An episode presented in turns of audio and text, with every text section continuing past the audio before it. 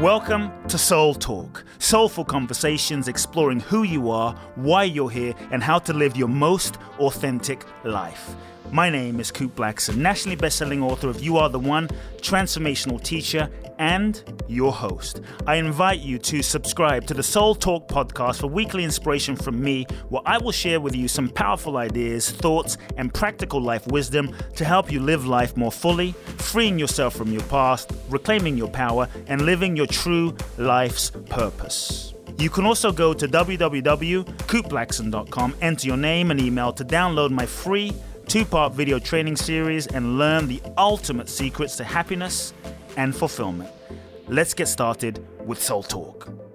Welcome back, folks. Welcome to another very special episode of the Soul Talk podcast.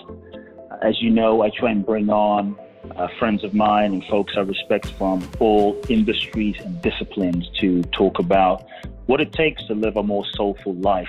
And I think uh, to truly live a soulful life really requires that you live your purpose. And I think if those of you that are listening in who feel a calling to live a purpose in life and share your gifts with the world, one of the things that inevitably, likely you will have to do and need to face is building a business and scaling your business to reach more people, whether as a coach, as a teacher, as a healer, as a, you know, whatever industry you're in, you will have to build business and scale. And so today's episode is going to be a little different than I, I think of typical episodes, but it's such an important topic, and I think you will receive so much value from my special guest today. I consider her a friend. Uh, first and foremost, she is an incredible human being. Uh, she's the CEO of Pinnacle Global Network. Check this, she's the world leader of in scaling businesses. So if you have a business idea, if you're running a business, whatever level it is, you are Today's your lucky day. She is the Wall Street Journal bestselling author of Scale or Fail, which is endorsed by everyone from Daymond John and Barbara Corcoran of Shark Tank. She built, and she's not just a theorist, folks. She's actually built 10 successful companies starting at age 19. Can you believe that? And uh, her clients list include Ben and Jerry's, Supercuts, Merrill Lynch, Allstate, a few small companies. She's been on Fortune, Fast Com- featured in Fortune, Fast Company, Forbes, uh, a regular contributor to Entrepreneur Magazine, featured expert on ABC, CBS, I mean NBC. I mean, folks, the list goes on. You get the gist. She is amazing. Welcome to the conversation on Soul Talk, Alison Maslan. Alison, so great to have you. Yes. I'm so excited. We made it happen. Here. Thank you. We made it happen. We did. I'm so glad. I'm so glad. Did. I'm, I'm so I'm glad honored. to share you with everyone. Yeah, I'm so glad to share share you with everyone. I think you're just brilliant, and every time we get to connect, you're just just full of kindness and generosity, and uh, I, I can't wait for everyone just to to sort of receive from your wisdom. And so, just to kind of set the context before we dive into some you know deep dive questions on scaling and business and making an impact on the world, I'm curious, like how, how did you get started in this whole sort of scaling businesses? You, I'm, I'm seeing that you started. I didn't even know this about you. You know, you're so to me you're so humble. You just you started ten business, ten companies, uh, starting at age 19, which is unbelievable. So, how did that happen? I mean, were you always entrepreneurially Yeah. driven? I mean, like, what was your what was your path to entrepreneurship? Because that's not I, I would say it's not typical uh, at, at 19, 18, 19 to, to, to start your first business. I mean, that's kind of different. So I'm curious about your path to, in terms of entrepreneurship and business building. Tell me a bit about that. Yeah, well, I uh, grew up in a very entrepreneurial family. My father Ah, built um, a large chain of women's clothing stores in the in the United Mm. States, and started with my grandfather uh, a store in Kansas City called Maslan. mm, ready to wear. And um, the second store they won in a poker game in Tulsa, Oklahoma. And that was where I was born. And so Hmm. I was, you know, I just remember as a child just going with my dad from store to store and watching him in Mm. action and his passion. You know, it wasn't so much what he told me as far as business strategy, it was more that uh, you know I watched how innovative he was, um, that he was willing to take risks, and it was just who he was as a person. And you know, as as the the years followed, I realized I was unemployable. uh, it was I just couldn't hold a job. You know, I would either get bored or I just, um, you know, if I wasn't excited about it, it just, you know, it felt like, you know, I just dreaded it. And so when I was in college, um, I went to Arizona State. Uh, I started. I was a poet. I loved writing poetry, and so people started asking me, you know, would you write one for my boyfriend or my son, you know? And so I started this kind of poetry business, and uh, I thought I, I like, like literally, dad, literally writing poems, literally writing poems. Yeah, literally writing poems, and then wow. doing calligraphy. Calligraphy. So I made it nice, you know, like a gift. Mm. And uh, I, I would get to know them, and you know, so it would be very personalized and I thought, wow, this is it. Like I found my calling. I'm going to be a poet, you know. and I, I remember sharing this with my dad, and he's like, "Oh, Allie, that's so awesome." But you know, did you know poets don't really become known until they're dead? You know, and um, so I was like, "God, you know, you're such a buzzkill." And uh, you know, I was super, super stubborn and so I I really mm-hmm. thought, okay, I'm going to make this poetry thing go, and and realized pretty quickly that twenty five dollars a poem was not going to pay my rent. Not going to scale. And yeah, yeah there there wasn't much scale there. So um I just people started asking, you know, do you do brochures? Do you do radio? Do you do television? All of these things I had never done. They were not in my universe at mm-hmm. all. Um, but hmm. I would hear my uh, dad's voice in my ear that said, Allie, if someone asks you to do something and you feel like it's worthwhile, even if you don't know how to do it, just say yes and then hmm. figure out how to do it. And Love so that. that that really is how I learned early on. Uh, and I, you know, I put myself into some kind of crazy situations with deadlines and I had no idea how to do it. Um, but I wasn't afraid to ask for help. And that really was the key for me early on was just hanging out at the TV station, you know, going to the printers and saying, "Show me how your business works." And I really just learned along the way, and that's that's how I how I got started. So you really had like no idea. Like it's not like you had experience of this before. It just it evolved from the poetry to advertising, and you literally yeah. just figured it out along the way. I mean, so so like, were you afraid? Was there fear? Because I think a lot of times people are afraid of the unknown, and so they don't uh, say yes to the opportunities that are given because the mind says, "Well, I haven't done that before. I don't know. I'm freaked out," and we allow our fear to hijack us. So, what what uh, what allowed you to to to to, to to move through into the unknown? How did you deal? Did you did you feel fear, and how did you deal with the fear? I felt a lot of fear. You know, I think, um, you know, I definitely have this internal drive, and so I wanted to be up for the challenge. And then after I would say yes, I remember walking out of some of, you know, there's clients' offices, going, "Oh my God, you know, what did I just commit to?" Um, mm-hmm. and I remember I committed to doing a, a brochure with this full on photo shoot for Charlotte Russe. I had no, I had never hired models. I didn't know how to do any of that. I didn't even know a photographer. So I called my brother and I said, Hey, do you take pictures? I literally had no idea. Um, oh and so, God. you know, I, I would say I was, I was really scared, but instead of uh, instead of allowing the fear to, um, you know, just suffocate me, I would mm-hmm. use the fear as uh, momentum to figure out an answer you know mm-hmm. and that was it was almost like i would use the fear and actually never thought about it this way uh to uh to keep me moving to figure out a solution to re- relieve the fear that makes sense. I love it. Yeah, I love it. So you use the fear as momentum to figure out an answer rather than, let's say, collapse or you know stop, which I think is a is a is a really key distinction there. Um, that's mm-hmm. great. That's great. So in terms of let's say let's say someone is in a place right now, Alison, and uh, let, us back up. They, they, they, don't, they don't even, they know they want to do something. Um, they feel some itch to help people, some itch to make a difference. They feel some drive. Uh, but let's say they don't even have a business. They're like, I, I, Alison, I don't even know where to start. I don't know what direction. I have 50,000 ideas, but I don't know I don't even know where to begin. How, how does how what, what advice would you have to someone who's maybe in that place?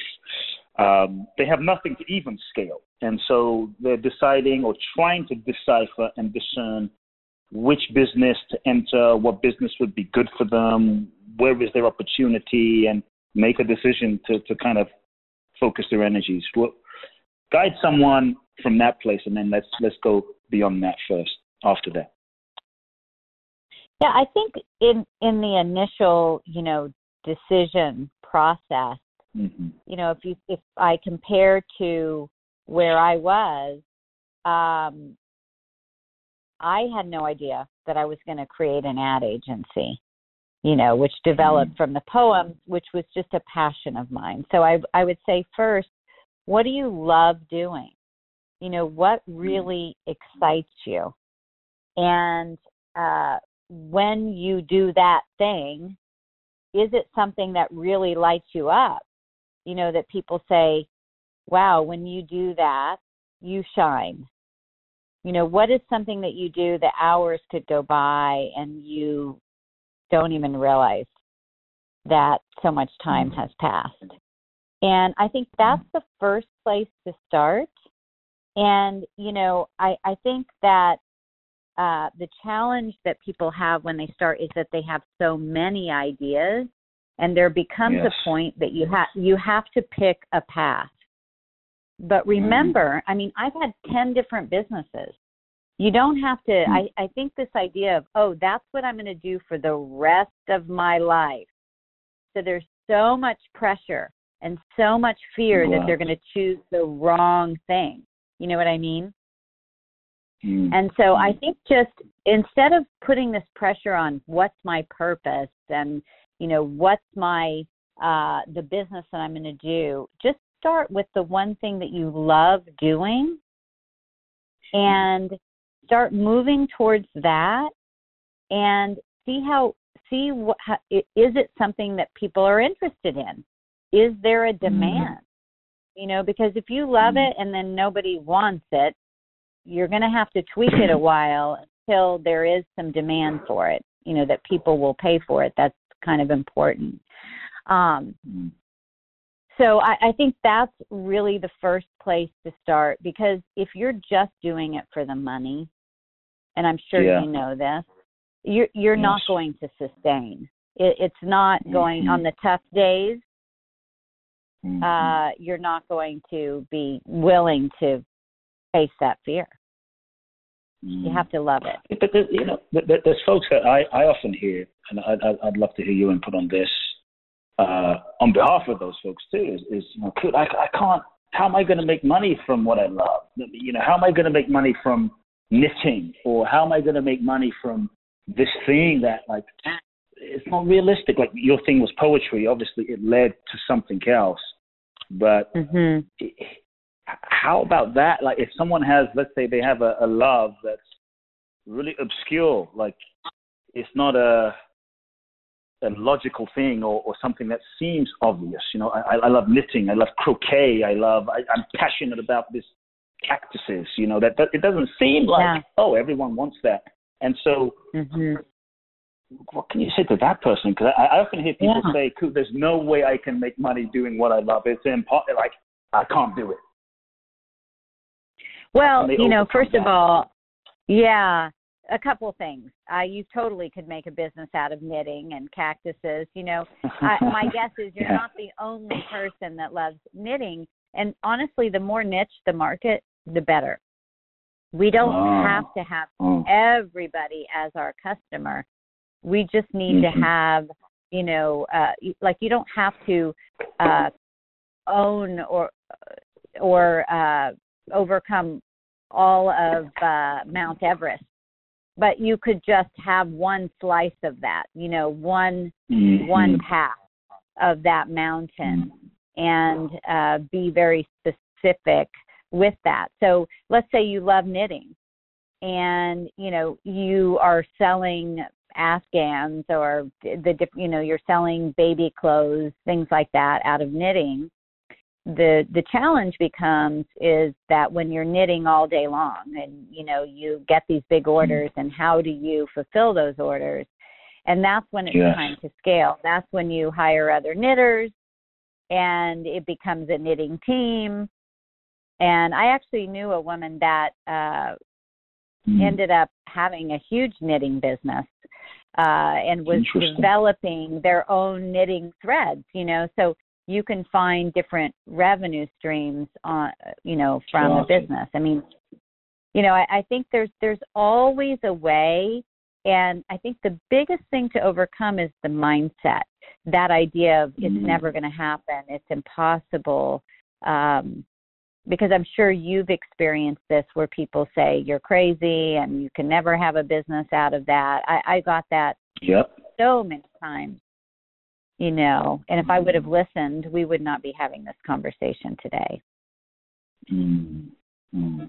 so what are the what have you seen in terms of uh, let's say someone they, they identify okay alison this is this is this is my love.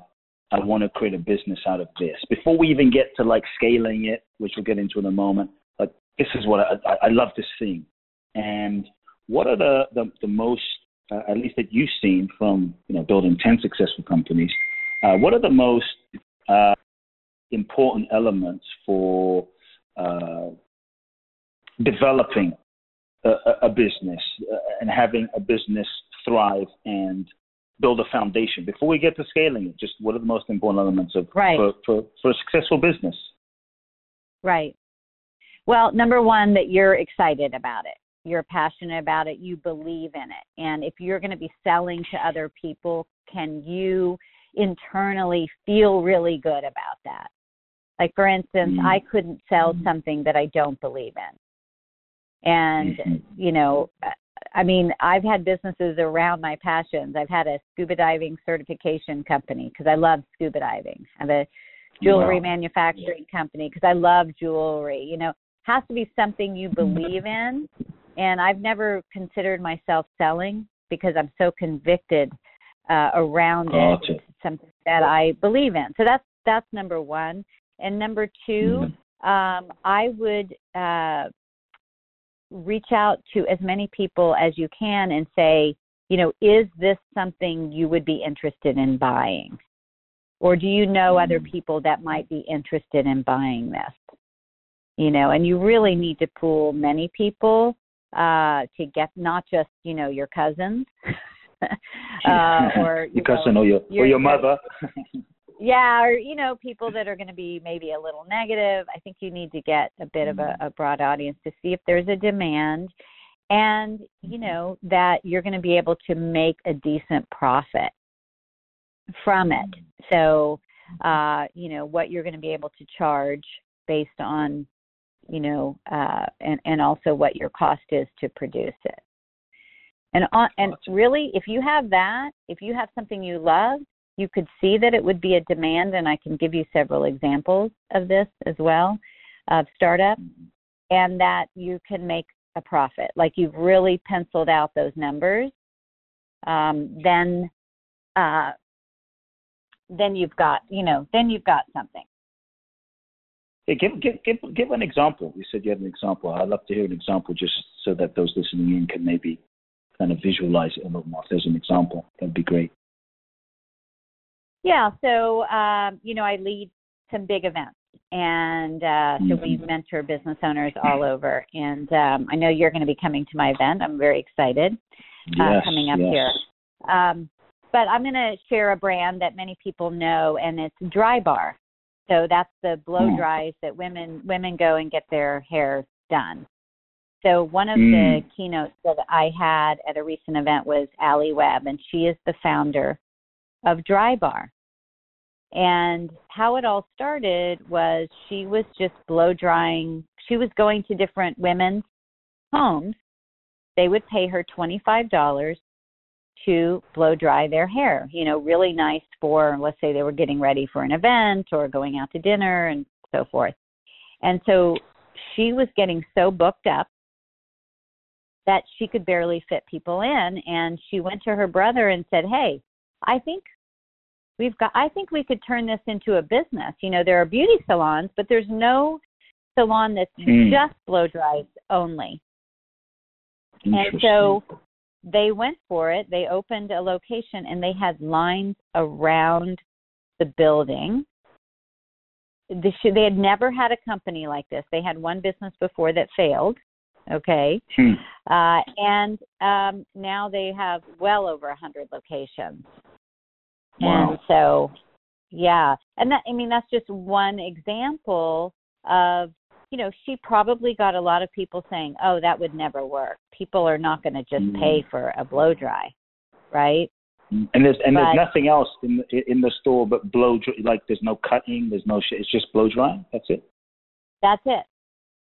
Just blow dries. Mm. Now, you know, now they have you can buy the blow dryer, they have their own product, but they're not if they they added haircuts or colors, it would make them like other salons. So yes, you, yes. you you know you can be in a similar industry or same industry, but you always want to be thinking, uh, what can we do that our competition is not doing? Mm, that's a key question. What can we do that our competition isn't? Mm. Mm-hmm.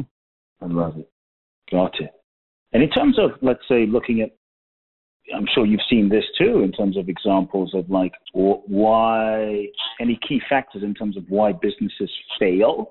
I'm curious what you've observed from your own experience, observing clients, observing those that come to your events and seminars. Like, is there a list of like key reasons that you've you've, you've observed? Like, are the core factors. Yeah, I think the number one thing mm-hmm. is that people quit. Hmm. You know, I I think that there's always a way. You know, for, for instance, in uh, in Alli Webb's first business uh, that failed, there may there could have been a way to go back to the drawing board and have a better offering. You know, um, mm-hmm. so, so I think there's there comes a point where um, it gets tough I mean, for me, yes. with all these businesses, there, there's never been a business that I've had that wasn't a roller coaster in some way, because wow. you know you are creating your own structure, and mm-hmm. you're always testing. You know, you don't really something could sound like, "Ooh, this is going to be amazing," and then you do it, and it's not. Mm-hmm. Um, but the the best business breakthroughs, the most profitable, the most successful, um, the most rewarding have been when I've hit a wall mm. and said, okay, this isn't working. What can we do to make it better? What can we learn from this? Um, and but I think that's a crux point that a lot of people just quit. Got it. So sometimes people quit right in that in that moment or just before the breakthrough moment. Yes, like two feet from gold, mm-hmm. as they say. Mm-hmm. Are there any other factors in terms of why you observe businesses fail? I mean, that, that that's a yes. interesting one. Just people quit, but I'm curious if there's anything else. Mm-hmm. Um, one is, you know, if I see a business owner that is running around and they're working so hard, but they're not making money, uh, a lot of times mm. they're not charging enough. Mm. They're not charging um, their their worth. Uh, they're not charging based on the results that they're getting for their customers. Um, they mm-hmm. might be afraid to raise their prices that they're going to lose clients. Um, you know, we always encourage uh, people to come in at the higher end of their marketplace. Um, you know, for mm-hmm. example, I've had a client that had a avocado oil manufacturing company, and they mm. uh, had their own avocado trees, and they imported this avocado press from Italy, like wow. the best avocado oil in Southern California, and they were charging based on what everybody else was charging. And I said, "No, you are a premium product." You know, they were mm. afraid they were going to lose the their demand if they raised their prices, but what happened is they actually created more of a demand. Their business grew mm. when they raised their prices because people really recognized them as a premium product. Got. But I see that mm. a lot. You know, people are worn out, and I say, "Well, my God, no wonder you're worn out. You're not making any money. You can't mm-hmm. sustain." And that that's a, mm. a big thing. And if you have issues around money, you know, which most people do, and how you're raised, you know, a lot of our parents or grandparents were in the Great Depression. So there's a lot of, you know, old beliefs about, you know, money is evil or, you know, um, you know, that there's some negative sort of energy around money. And it really holds them back because honestly, mm-hmm. the more that you're selling, the more people you're helping. Mm-hmm. Yeah. How can someone, let's say they have a, a, a negative belief around money, because I think a lot of uh, folks do. Money is, you know, the root of all evil. It's not spiritual. It's especially those maybe, you know, who who are in the more spiritual scene. Uh, how can they begin shifting their belief and relationship with money to a much more open, expansive, abundant, positive uh, relationship? What can they What can they do? Yeah. Well, I think the first thing is to recognize it. You yes. know that this this is your old story. You know, these are these old tapes that and I know I'm sure you do this kind of work with people. Uh mm-hmm. and I think you've got to you know, work on your own mindset like every day all the time. And mm-hmm. uh you know, I think that uh, you've got to number one have the awareness that it's not really what's happening right now. This is your old uh, tapes from experiences, things you heard your parents say. So recognize what are those old beliefs, what is the old story, and so that when you find yourself saying those things, that you can recognize this is your unconscious mind. This isn't the reality of today, and you're allowing your unconscious mind to drive your decisions and behaviors. Um, and you know the other thing is, and I was in the healing world for 20 years. I was a homeopathic physician for 20 years, mm-hmm. and also um, built a homeopathic college. So I helped a lot of healers start businesses, and so I know that uh, that tape is, oh, I'm helping yeah. them I can't ask for money. Mm.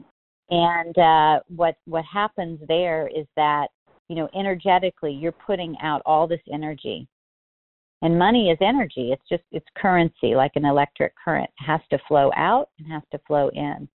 And if you're not receiving at that same level, then there will become a point where it's going to dry up, and you will have nothing mm. left to give, and you will burn out and you won't be able to help mm. anybody. Um, and that happens all the time. You see that in the sort of healing profession. So, um, and when when your clients invest in their own healing, they mm. take it way more serious. They show up. They take, you know, they do what you ask them to do, and they heal, and their chances of getting well go up dramatically. Mm-hmm. Mm-hmm. I love that. I love that. I want to back up a moment and go back to what you said about people quitting. Um, how, how does someone know when it's time to quit and when it's time to actually persevere and continue? Because I, I, think that can be also a, a delicate moment of consideration. Like when is it actually time to, okay, time to quit? move on to something else because this is not working versus no, no, no. It's not a time to quit. This is a time to persevere. Is, is there any discernment there you can bring? You know, I think it depends on your level of resilience. I mean, there was a point with mm. Jeff Bezos that he owed a billion dollars, okay, with wow. Amazon. So, you know, would I be able to handle owing a billion dollars? You know, I don't know. I don't know. You know, and I'm I'm pretty darn resilient. You know, he was jumping up and mm. down and getting his team excited knowing he owed a billion dollars. So, you know, I I mm-hmm. think it it becomes a personal decision about how, you know, how long you're willing to stay in that really uncomfortable place. Um, now, I've been in mm-hmm. that uncomfortable place many times over the years, and there's always been a breakthrough. Uh, it always mm-hmm. forces me to go, okay, this just isn't working. How do we stay the course but add a different revenue stream or find a different way to present what we're doing to our audience um, or mm-hmm. hire that next right person? Um, but I, I think if you're just not loving it anymore, if if it's just like you have you know you just dread uh the work and you've you know been giving and giving you know i think you've really got to ask yourself the tough question can i just look at this as a big you know lesson in my life and take from mm-hmm. what i learned and uh, know what to do and what not to do in the next life um, I had that experience early on with my first business. Um, would you like me to share that? Because that was yeah, I would love for you to was, share that. It was yeah, it was a it was a major wake up call for me. Um, so I had built that ad agency, and uh, what we're by saying yes, you know, to all of these things, I had no idea I was doing, and I was I started making a lot of money. I got Mm. I was in demand. I was flying all over the place, and um, which was great. But I did not know how to delegate. I was a control freak. I felt like I had to do everything. Um, mm. I didn't really know how to build systems. I didn't know how mm. to put that foundation for to handle the growth, and mm. uh, I was miserable.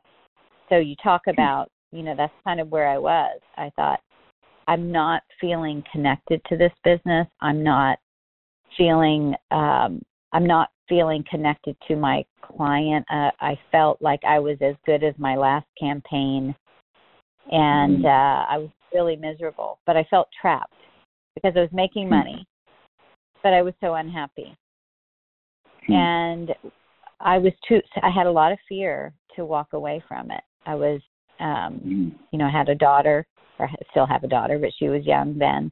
And so what happened was I ended up um, having a horrible car accident uh, one wow. day uh, from no, you know, no sleep because I was up all night creating these campaigns, late to pick up my daughter from daycare, and just, you know, not in my right mind and mm. uh, it was a pretty horrible accident. I actually um, uh, tried to stop my own moving car and ran over myself with my car, which um, I actually hmm. write about in my book. If you want to get the details on it, but um, I was lucky to I was lucky to survive because literally a four thousand pound car ran over me, my own car. Oh my god! And uh, if that isn't a wake up call from the universe that is a huge wake up call yeah yeah you know i i was like when i realized that i could still walk after that i said okay i'm done i'm not going to live like this mm. you know i love business but i love my life more and i'm not happy mm. And if i'm going to do this do? moving forward um i walked away from the business or I actually I sold it for six thousand dollars. I basically gave it to my partner at the time. I walked away from a difficult marriage. Uh, this all happened at the same time, and set out into the world as a single mom, um, no money, and no idea what I was going to do.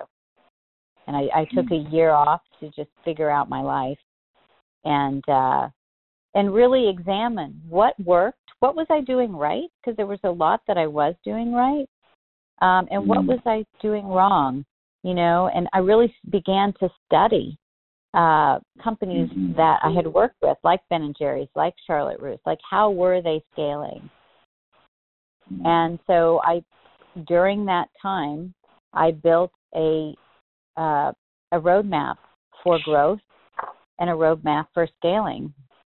And then from then have built nine more companies that I've had a blast with. Um, so you know, I I'm grateful for that crash and burn. I'm obviously grateful that I survived it, but that was painful enough for me to see. Wait, this is not. Uh, this is mm-hmm. half of the equation, but not all of the equation. And I also mm-hmm. got a mentor. I got a mm-hmm. mentor, and from then on, and I still do today. You know, the power of having that advisor, you know, by your side is invaluable, priceless. And I'm, I'm also hearing you like you had the courage because I think a lot of people we get the the run, run over by a car experience or shit hits the fan, something happens, and we don't listen, we ignore because maybe on one level we're making money or what we're doing in life seems to be working on one level or we're so afraid of the unknown. And so one thing I'm hearing is you really listen to the sign and you were courageous enough to, to, to walk away, which takes takes a lot. I mean, I think a lot of times we allow fear to stop us. So I think that that's that's key as well. Is is you listen to the sign, um, and that allowed the, the, sort of new expression of your business and yourself and your career to happen. Uh, you said you came up with a roadmap in that time. Now I'm really curious, like the roadmap for scaling. Break that down. What's what is? Let's say someone now wants to scale their business. What what is? Please share the roadmap. What is the, the what are the keys to scaling that you learned that you came up with during that time? Well, I mean, first of all, I think sometimes people hear, hear the word scaling and they think, well, that's for a business that's much further along. And I think if you yes. understand the components of scaling from the beginning, you're going to set up your business mm. in a different way. So you'll save mm. years off of the growth of your business in just thinking ahead this way. So um, the components for scaling there's an, ac- an acronym for SCALE strategic vision. First of all, you want to have a clear vision of where you're going. Now, it's going to change along the way, you know, as, as different doors open and you are testing things, but you want to have a vision. You don't want to just say, oh, I'm going to be knitting and I'm going to sell this knitting. You really want to be thinking, okay, where do I want to be a year from now? Where do I want to be three years from now? Mm-hmm. And um, then the C in scale is cash flow. Um, it's got to be a profitable business, uh, otherwise, you won't sustain. You've got to be able to keep the lights on. You've got to be able to pay employees if you're going to be hiring, and um, you just want to, you know, your your cash is your life force of your company. So you create cash mm-hmm. through sales, um, through marketing, and there's a lot of um, support that you want to get as far as you know a bookkeeper an accountant and someone that's going to help you save on taxes and things like that. Um, the the a is the alliance of the team. And as you scale uh, you cannot be uh, the the five man or five women band doing everything and statistics show that when you hire at least an assistant in the first six months of your business, you will get to seven figures in half the time. It. So that's hmm. that's alliance really of alliance of the team, and you know over time building a team. So for instance, in my company, um, we run a business coaching company and a mastermind. In the beginning, I did a lot of the coaching. Uh, mm-hmm. But if it was just me, I would only be able to help so many people. There's only so many hours in the day. So now I have a team of 10 uh, CEOs that have run their own successful companies that we that work directly with our clients. Mm. So I'm hmm. able to help ten times the number of clients that I would be able to do if it was just me. Um, and so learning to build a team, um, and that's why your vision is so important because yeah, your team needs to be really connected to your vision. And then L is leadership. Leadership is how do you make that shift from being a boss to being a leader? Mm-hmm. And, uh, you know, empowering your team, lifting others up, you know, instead mm-hmm. of beating them down, which is that old model of being a boss.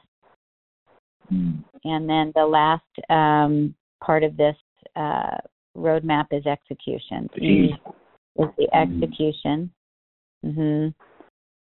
How do we best implement it? How do we manage our time? You know, what are the systems and processes in place so you're not recreating the wheel every day? Mm. So, based on everything you said, I'm curious now in terms of uh, A, let's go back to the alliance of team. Uh, in terms of what you've experienced, you know, building 10 companies, obviously you can't do that by yourself. And so, what are some of the key lessons that you've learned in terms of developing a team, um, in terms of hiring a team? Like, what, what, what's the key to developing a, a powerful team? Because sometimes it's it's it's it's not always easy. And I think you shared something really important too. That was was you just touched touched on, but I see why it's so important is the the uh, strategic vision because if the strategic vision isn't clear, the team won't be clear about the strategic vision. Everyone's going to be sort of dispersed, going in different directions. But if there's an aligned strategic vision, that will also definitely help the team. But uh, what's the keys of developing a, a, a, an inspired team? What's the keys of in terms of that you've learned of, of hiring the right people? Uh, share a bit about that. Yeah, I mean, first of all, I would say don't put too much pressure on yourself you're going to make mm, some mistakes. Okay. I mean, I I mm. learned by hiring the wrong people um what I don't want. It's kind of like um when you're dating and if the when the relationship ends, you go, "Okay, I know what I don't want for sure." You know. um so I think uh being easy on yourself. I think that the thing especially early on is getting super clear on the role. Don't just place an ad. Uh-huh you know get really clear like what type of person do you want? What personality is is important for this role? Um, what uh, exactly do you want them to do? What do you want their skill level to be? And so that then you can uh, create an ad around that you know post a, a job posting or you know, asking around people um, that possibly know someone to refer for the position. And the, the other mm-hmm. reason is that it, it, it's like if you were to, to place a dating, an ad on a dating site, for instance. Mm-hmm. And let's say you really wanted to find your soulmate, but you didn't put that in the ad. You said, well, I'm just looking for someone to have fun with. Go to and the movies, right? Have fun. yeah, yeah, you you got to ask for what you want. And mm-hmm. you know, mm-hmm. as a side note, this is how I met my husband. Mm. Um, because I was super clear on Match.com and said, "I'm looking for my soulmate," you know. So, um, you know, be be real clear on exactly what you want, and that also helps the the team member that you hire because they know what their expectations are. I think a lot of the challenge comes in when you hire someone and they don't know exactly what they're supposed to do. There's a lot of gray lines. And mm-hmm. um, so so the clarity and then the other thing I will say is hire slowly, fire fast. Mm. What do you mean by hire slowly? Tell me a bit about that. Hire slowly means uh, don't hire in desperation, which most people do. Mm-hmm. And you interview someone and hire them on the spot, and you've met them for, you know, 30 minutes or an hour. You're going to be living with this person basically. So I always say do at least three interviews with them and I would have somebody else uh, interview them as well because you know you have the rose colored glasses on of how you mm-hmm. are hoping this works out so take your time allow this person to work for the position allow them mm. to show up three times you know on time and uh, you know what kinds of questions are they asking you know how mm. motivated are they for the position um, and so you know that's then you can be really clear and make a sound decision. I think when you're impulsive and desperate you know you're asking for trouble you know. That's great. In terms of uh, great great insights there alison in terms of leadership um, this is a, I think an important thing too. You talked about going from a boss to being a leader. And so tell me some of some of the key things you've learned about leadership because uh, it's it's a it, it's it is an art form in and of itself. To like, what's some of the keys to re- that you've learned to really inspiring and empowering your team uh, over the last let's say few decades? Tell me a bit about that. I think the first thing is, yeah, hmm. I, I think leadership is somebody that inspires others to step into their greatness. Mm-hmm. Instead of me telling you what to do, being that dictator, saying, this is your goal, this is what you need to accomplish. It's more engaging your team to say, you know, this is the vision of the company you are such an important part of this vision. We could not do it without you. And mm-hmm. knowing that, how do you feel you can best contribute? Mm-hmm. And that's a whole different type of positioning. And a leader helps to create other leaders. And that's how you free yourself as well because yeah. you're not just surrounded by implementers, you're surrounded by thinkers. Mm-hmm. But it's it's I had to learn it. I was terrible at this stuff. I will tell you. I wow. I learned the hard way. You know, this was something that you know, I was I had it all in my head. You know, I was very mm. driven and I would come into the office and I just get to work. You know, mm. I really wasn't engaging the team. I would put it all on my mm-hmm. shoulders and then get frustrated that they weren't doing their job.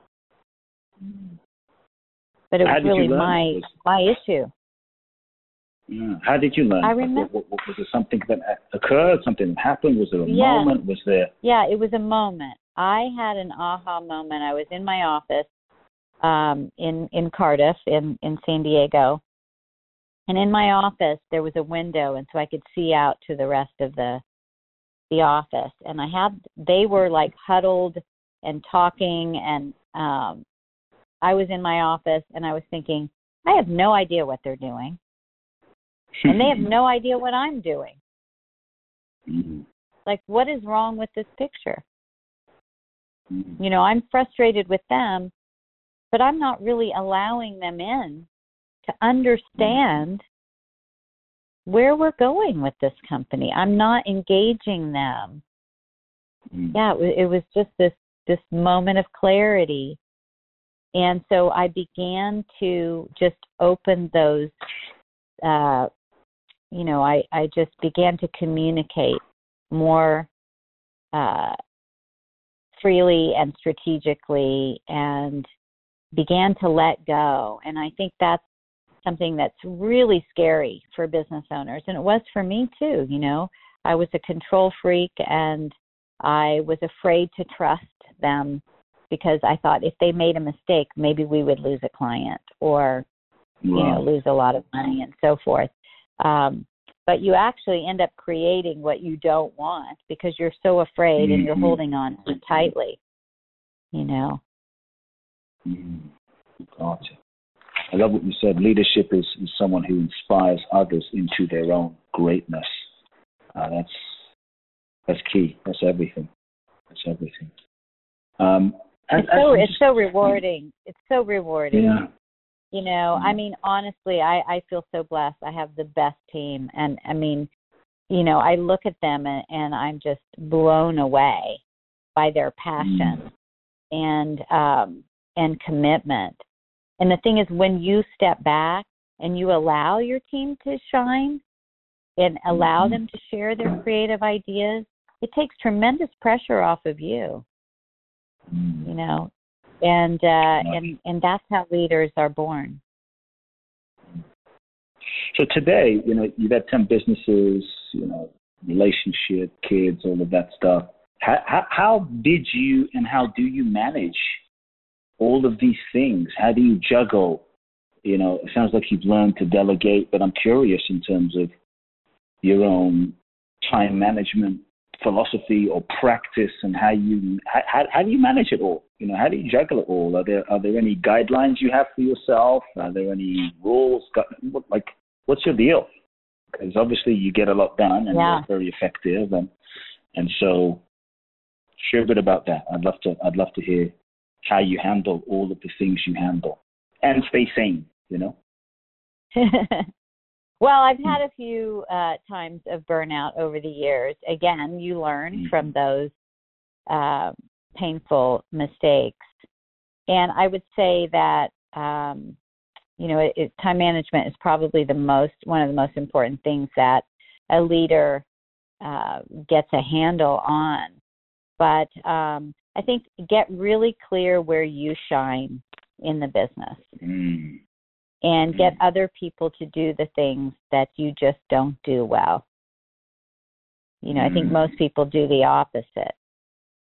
And mm. so um you know, I I think that uh you know, I really look at if I were to charge $5,000 an hour, let's say my time was worth $5,000 an hour or your time is worth $5,000 an hour, mm-hmm. how would you spend your time? Would you be running errands? would you be doing mm-hmm. your bookkeeping? No. You would be focused mm-hmm. on, you know, that higher level of um, yeah. thinking for your business, your value as you grow. Now, in the beginning, you are doing a lot of everything, but pretty quickly, and as you start to delegate, um, you need to get the things off your plate that you can pay somebody fifteen to twenty dollars an hour because you'll be losing money. Um, there's no way that you can sustain that. Um, the other thing is that I plan my calendar for the year. Like I've already done it for next year, and I mm. map out time off. Mm.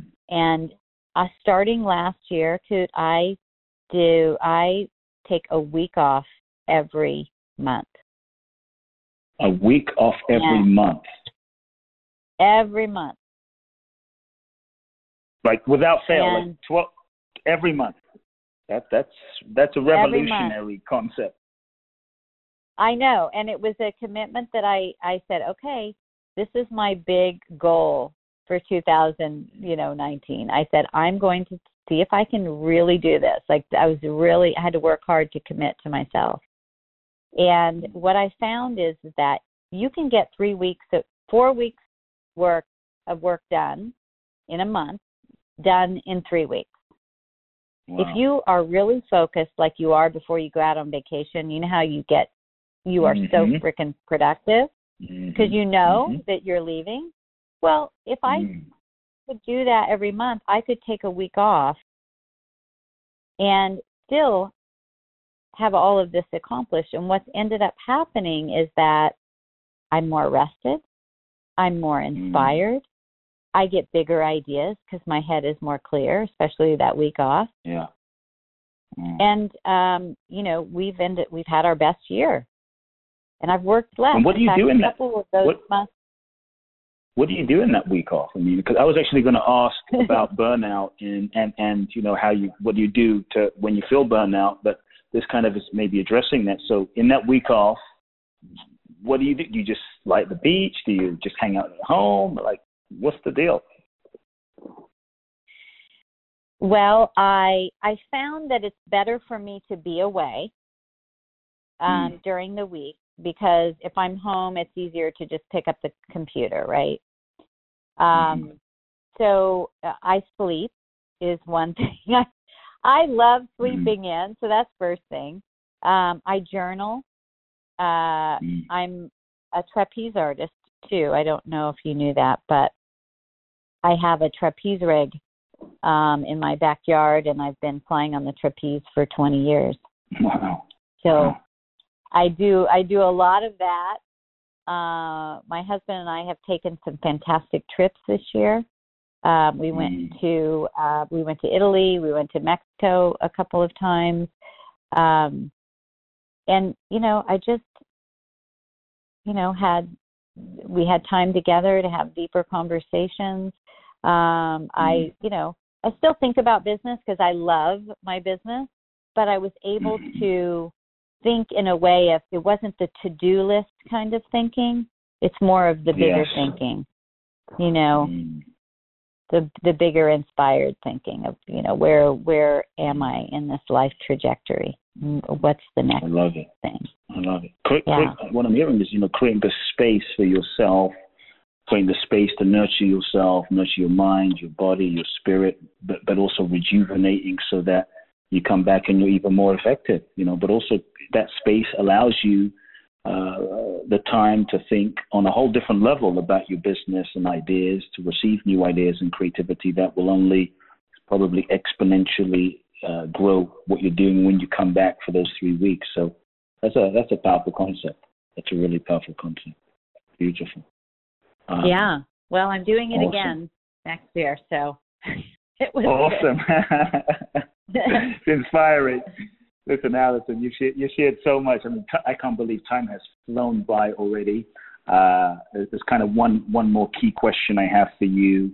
Uh, you know, you shared a lot, but if there were, let's say, three, if you were to look at just your entire life, business, relationships, motherhood, everything now, uh, successes, failures, if there were, let's say, three key life lessons that, uh, if there were only three key life lessons, the most important things you've learned in your life that you could, let's say, pass on to the next generation and uh, that you feel would evolve the next generation the most, uh, what, what would the three most important things be that you'd like to, to pass on to the next generation as a gift, your life lessons?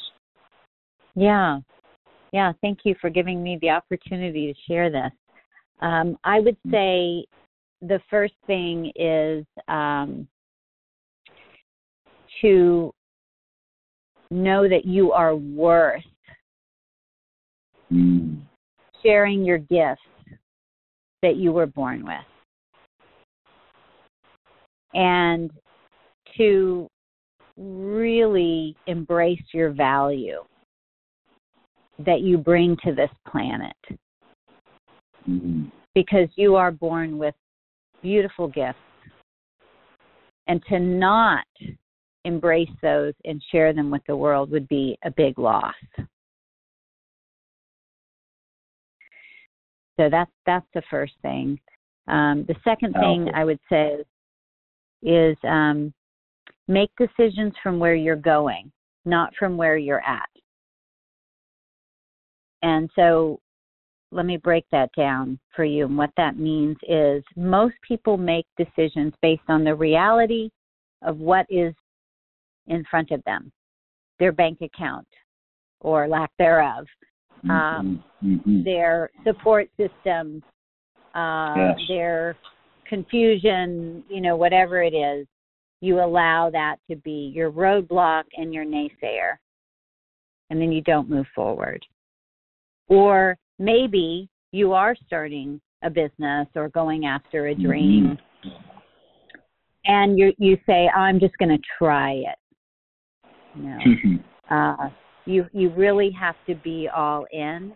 And so when I say make decisions from where you're going, not from where you're at, get super clear on that big vision and pretend that you're already there right now. That's your reality. You've already accomplishment accomplished it. You're looking back at what you've done. Make decisions from that place. Because that's that's where the success happens. Like pretend it's already happened, and and then make the decisions from there, and the growth will uh, multiply in impact and in speed. And then the last thing I will say is once you get clear on that vision, walk towards it every single day. And don't let Mm. anyone tell you that it can't be done. Mm. I love that. Walk towards it every single day.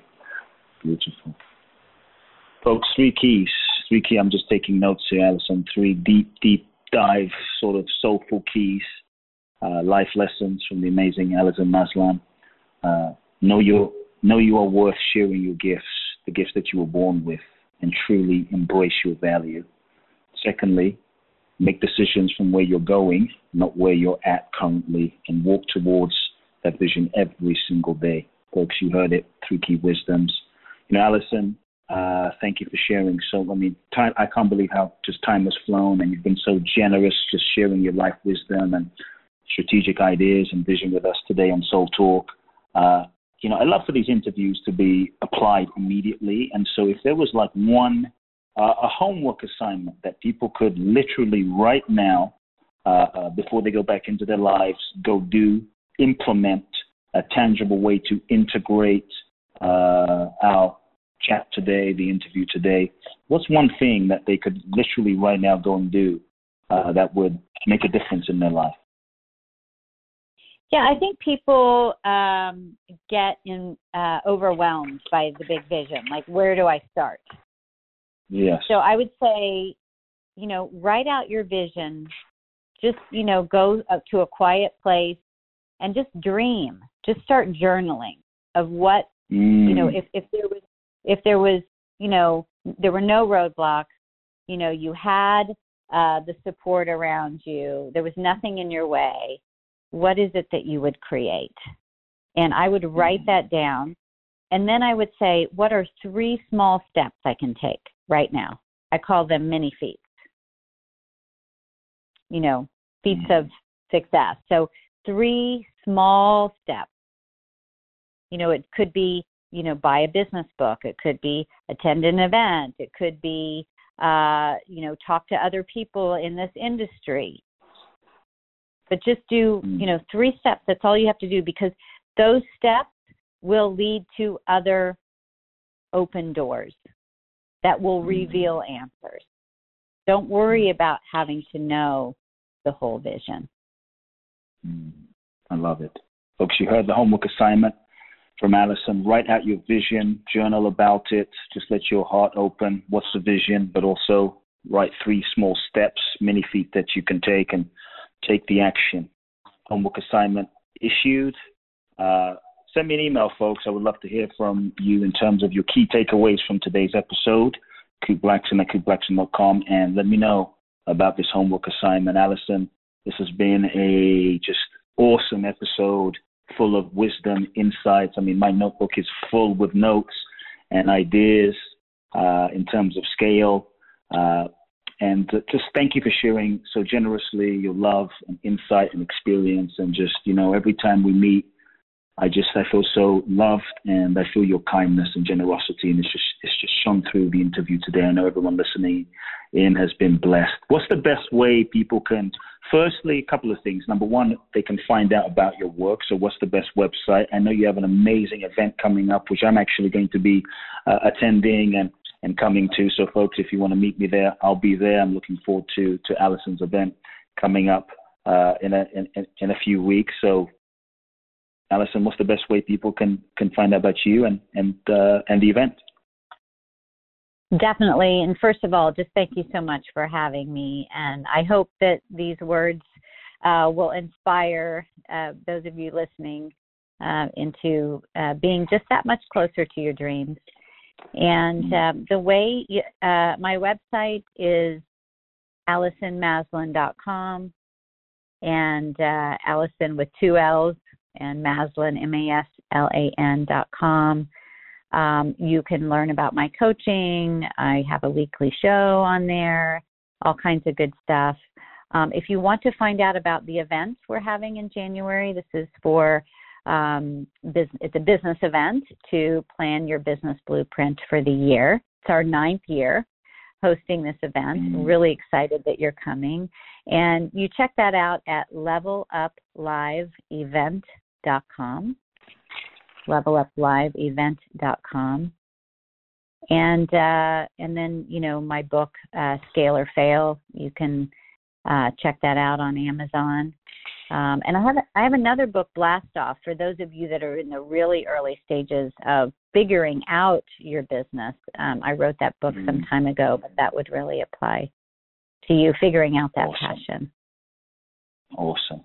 Folks, we'll put all of the uh, the links in the show notes. Definitely check out Alison's work. She's she's the real deal. She's amazing, as you can tell, full of wisdom, inspiration, and insight uh, Level Up Life. Uh, is it leveluplifeevent.com, Alison? Can you repeat that again? Yes, it's levelupliveevent.com. Perfect. Levelupliveevent.com, AlisonMaslan.com. Folks, check the show notes for the links. Uh, also, check out our book, Scale or Fail. It's an, it's an amazing book. Uh, how to build your dream team, explode your growth, and let your business soar. Alison, thank you for for joining Soul Talk and just being inspirational, folks. I told you this was going to be an amazing uh, interview. Hope you to- took lots of notes. Definitely shoot me an email. I want to hear how you're implementing uh, the ideas from this week's episode. And also, I would love it if you share this uh, special episode with your, download it, share it with your friends, post on social media.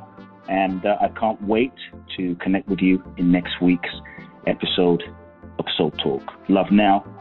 Catch you then. Big hugs, everyone. If you've enjoyed this episode of Soul Talk, please do share the podcast with all of your friends, let everyone know, and make sure you download Soul Talk today. I'm looking forward to next week where I'll get to share more inspiration with you. Meanwhile, follow me on Facebook, Instagram, or social media. You can find out more about my work at www.kuteblackson.com. If you feel ready to take your life to the next level, join me at my exclusive event in Bali, www.boundlessblissbali.com, where you can find out more and apply. Also, make sure to remember to download my free two part video training series and learn the ultimate secrets to happiness and fulfillment at kuteblackson.com. Sending you all big hugs and love now.